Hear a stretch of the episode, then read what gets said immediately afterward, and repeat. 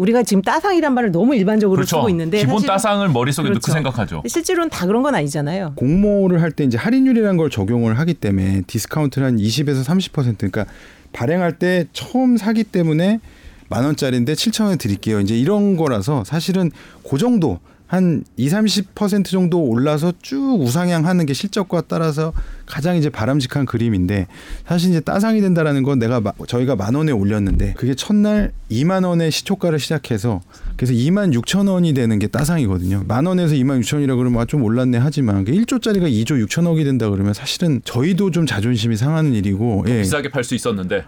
아 그것도 그렇지만 예, 그 하여튼 좀 정교하게 공모가를 산정해서 나이, 나름대로 냈는데 그러니까 근데 그게 저희도 며느리도 어쩔 수 없는 게 일시적인 예, 수급은 장사가 없어요. 수급. 그렇죠. 예, 그래서 그러니까 밸류에이션과 예. 그 후에 붙는 수급은 예측할 수가 없기 때문에. 그래서 그 말씀대로 올해 상반기에는 네. 열다섯 개가 따상을 경험을 했어요. 네, 근데 구월 이후로는 두 개밖에 없었어요. 일진 하이솔루스랑 지하이텍이라는 회사 두 개밖에 없다는 건 뭐냐면 그 말씀하신 좀 무질서한 유동성이나 이런 게 좀 많이 좀 사그라들었어요. 이렇게 따상 가고 그럴 때는 어떠세요? 그 일을 하는 사람 아, 만 원이라고 생각하고 우리가 칠천 원에 올렸는데 이거 막 음. 뭐 이만 원 넘어가고 이러면 아, 한 만 오천 원 부를 걸 이런 생각을 해요? 증권사에서? 그러니까 이제 그런 거는 그 그렇지 않아요. 내부적으로 예, 그게 왜냐하면 결국에 이제 일시적으로 보기 때문에 몇 개월 있다가 제자리를 찾아갈 거라는 게 있는 거고. 그럼 네. 결국에는 이제 여기도 뭐 전문가분들 많이 오셔서 하지만 실적과 시장 멀티플을 곱해서 나온 게 밸류에이션이기 때문에 네. 실적이 동반이 안 되는 상황에서 일시적으로 이렇게 하이프가 오는 거는 그. 지속 가능하다고 보질 않거든요. 근데 이제 어쩔 수 없이 그 사이에서 수급으로 단타로 이렇게 치고 빠지시면서 어, 그 이득을 취하시는 분은 그분들이 팔자죠. 좋은 거. 올해 원래 제가 이십 조가 아니라 극단적으로 사십 조까지 보신 분들이 있었는데 왜 그랬냐 하면은 내년 일월로 연기된 이제 엘지 에너지 솔루션. 아, 그렇죠. 그게 크죠. 적게는 십 조, 많게는 한 십이 조 원 정도 공모를 한다고 그래요. 음. 근데 이제 그게 그 역산에서 보면 시가총액이 뭐 한 팔십 조, 팔십 조, 칠십 조 뭐 이렇게 되는데 그러니까 지금 삼성전자 오백 조고 하이닉스가 한 팔십 조인데 하이닉스를 살 그 상장하고는 살짝 이길 수도 있을 것 같고 뭐 아니면더라도 네이버가 지금 삼 등인데 고 일, 이, 삼, 빅 쓰리 뭐 빅 사 안에는 무조건 들어갈 것 같고 이제 현대엔지니어링, 현대오일뱅크 뭐 쓱닷컴 이런 또 예정된 올해에서 살짝 이연된 것들만 합쳐도 또 그것도 한 이십 조 돼요. 산수를 해보면. 그러니까 아. 올해도 그러니까 내년도 올해만큼은 가는데 문제는 이제 쫙 치고 올라오는 이런 것들은 조금 죽을 가능성이 있어요. 아직 대기업 쪽에서 돈을 다 많이 빨아갈 수가 있어서. 일반 그 투자자들은 그건 모르겠고 상장된 다음에 이게 따블을 가느냐 몇 프로 오르냐 이게 더 관심이잖아요. 근데 이 분위기가 달라졌기 때문에 상장된 다음에 따블 간다 뭐 이런 느낌은 조금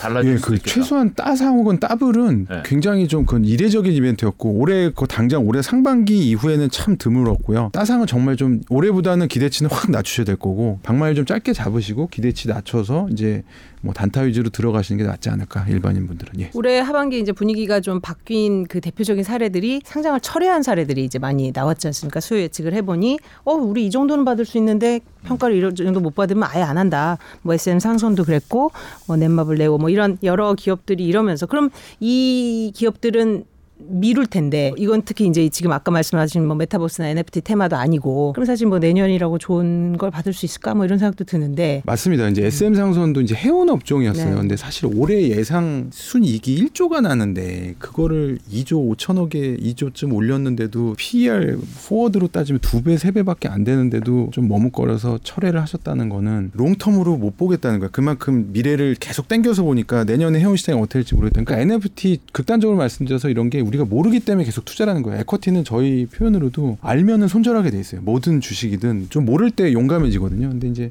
해운 같은 건 너무 잘 알려져 있으니까 철회가 일어났던 것 중에 조금 공통적인 특징은 뻔한 산업은 실제로는 아닌데 일반인들 느끼기에 뻔하다고 생각되는 산업일 경우 좀 그런 게 있었고 그다음에 이제 대주주가 피이에프 요즘에는 이제 차라리 아까 뭐 이재용 뭐 부회장님이나 뭐 좀 오너분들은 차라리 그 믿을만 하다고 보세요. 한국 분들 정서가 생각보다 책임 경영 이런 거를 또 굉장히 강조하시기 때문에 근데 그런 게 아니고 사모펀드가 대주주면 사실 이분들은 밸류 극대화 엑시시 전략이기 때문에 그리고 이제 다 알아요. 이분들이 들어올 때 얼마에 샀는지 거의 그쵸, 공시가 네. 돼 있어서 야 니네는 오천억에 샀는데 삼 년 있다가 오 조에 공모하는 게 말이 돼? 뭐 약간 이런 식으로 음. 네, 그럴 수 있거든요. 근데 그쵸. 이제 그 자체를 조금 뭐 배합하실 수도 있고 그런 여러 가지 좀 그런 것들이 돼서 피이에프가 대주주인 그 기업들이 조금 이번에 고전을 했었습니다. 투자자 입장에서는 그것도 가려내기가 사실 쉽지 않잖아요. 바이오가 많을 것 같아요. 바이오가 제일 세죠, 예. 사실. 예. 바이오 쪽을 좀 주목을 해서 본다면 어떻게 조언을 하실까요? 아, 맞습니다. 그래서 K바이오가 음. 진짜 K바이오 맞아요. 이게 투자하시는 분들 보면 예. 삼 할, 삼십 퍼센트 정도가 바이오. 바이오. 그러니까 왜냐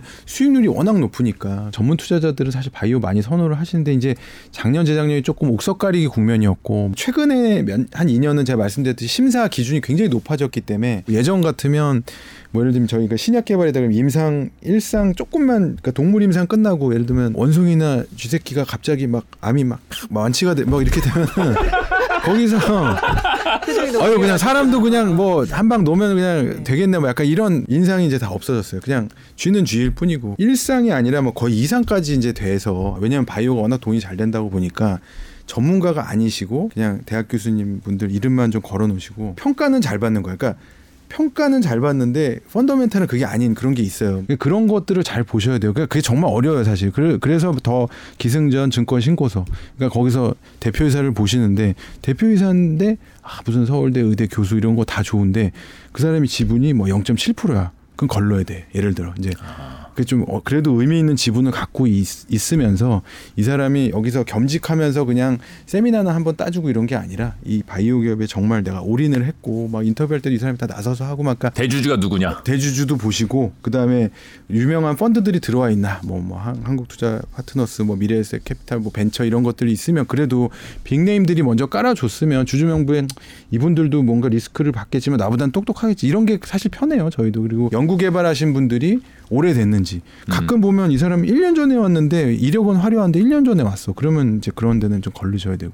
그러니까 그런 아. 거를 다 신고서 보면 나와 있기 때문에 어, 요즘 같은 장세는 사실 리츠, 리츠가 음. 좀 굉장히 좀 인기이기도 해요. 리츠 상장하던데요, 요즘에. 리츠 예. 설명 좀 해주시죠. 예. 예, 부동산에 투자를 그냥 하는 거예요. 부동산에 투자한다고 보시면 되는데 지금 이 기초자산이 어제 글로벌 리츠 같은 경우는 뭐 휴스턴에 있는 아마존의 물류 창고, 페덱스 그라운드라는 데서 뭐 인디애나폴리스 이런데 이제 미국에 있는 물류 창고예요. 근데 이제 왠지 물류 창고 그런 굉장히 핫할 것 같지 않으세요? 요즘? 요즘에 예, 그렇죠. 쿠팡 뭐 이런 데도 네. 다 그 임대료를 계속 받는 거예요. 그분들한테. 그러니까 임대료가 장기 임차 계약이 돼 있어요. 십 년 이상씩. 그리고 임대료가 계속 오를 거라는 생각이 있겠죠. 그리고 나중에 이제 그거를 보면 배당을 보셔야 돼요. 결국 이거는 약간 채권성인데 채권 자체는 아니에요. 그러니까 지금 요즘 아까 금리 올려서 뭐 물론 일 퍼센트라고 하지만 이 육 점 오 퍼센트만 그래요. 기대 배당 수익률이. 아, 배당 수익률이. 응, 응. 오천 원에 이제 액면가인데 들어가면은 오 삼십오 뭐 아, 오 육 삼십 삼백 원 이상씩은 계속 배당이 어, 반기에 한 번씩 나온다 이렇게 생각하면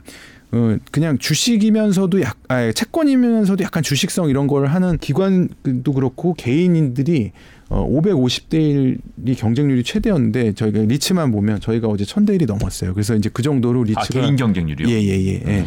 관심이 늘어나는 예, 거죠. 예, 그래서 그 청약 경쟁률이 이렇게 늘어났고 그래서 그런 것들이 올 연말에 지금 많이 성공을 했는데 내년에도 조금씩 아마 그런 물량들이 나올 거기 때문에 그런 리츠 쪽에 관심을 또 두시는 것도 어, 특히 배당 수익률. 그러니까 뭐 열, 열에 내 재산이 있다 그러면 한 십 퍼센트 정도는 이거는 거의 이제 원금 보전이나 이런 거는 상당히 가망성이 높으니까. 그러니까 이거는 따상 보고 들어가는 느낌은 아니고. 아, 그렇죠. 이거는 좀 안정적. 안정. 그러니까 그리고 뭐 내 포트폴리오라 그러면 한 삼십 퍼센트 정도는 아까 말씀하신 뭐 메타버스나 이런 데 그냥 과감하게 한번 질러도 보고. 네, 오늘 조인식 상무님 모시고 일 년 넘게 계속됐던 아이피오 급 등 장세와 네. 그리고 내년 전망 투자자들 입장에서 어떤 점을 유의하시면 좋을지. 이런 것들을 종합적으로 짚어봤습니다. 엔솔 상장 시점 정도 해서 네, 다시 한번 모시고. 아유 감사합니다. 네, 이게 정말 근데 주변 분들도 이렇게 저도 막 이렇게 포워딩해드리고 그러면 에스비에스 굉장히 수준 높다 그러셔가지고.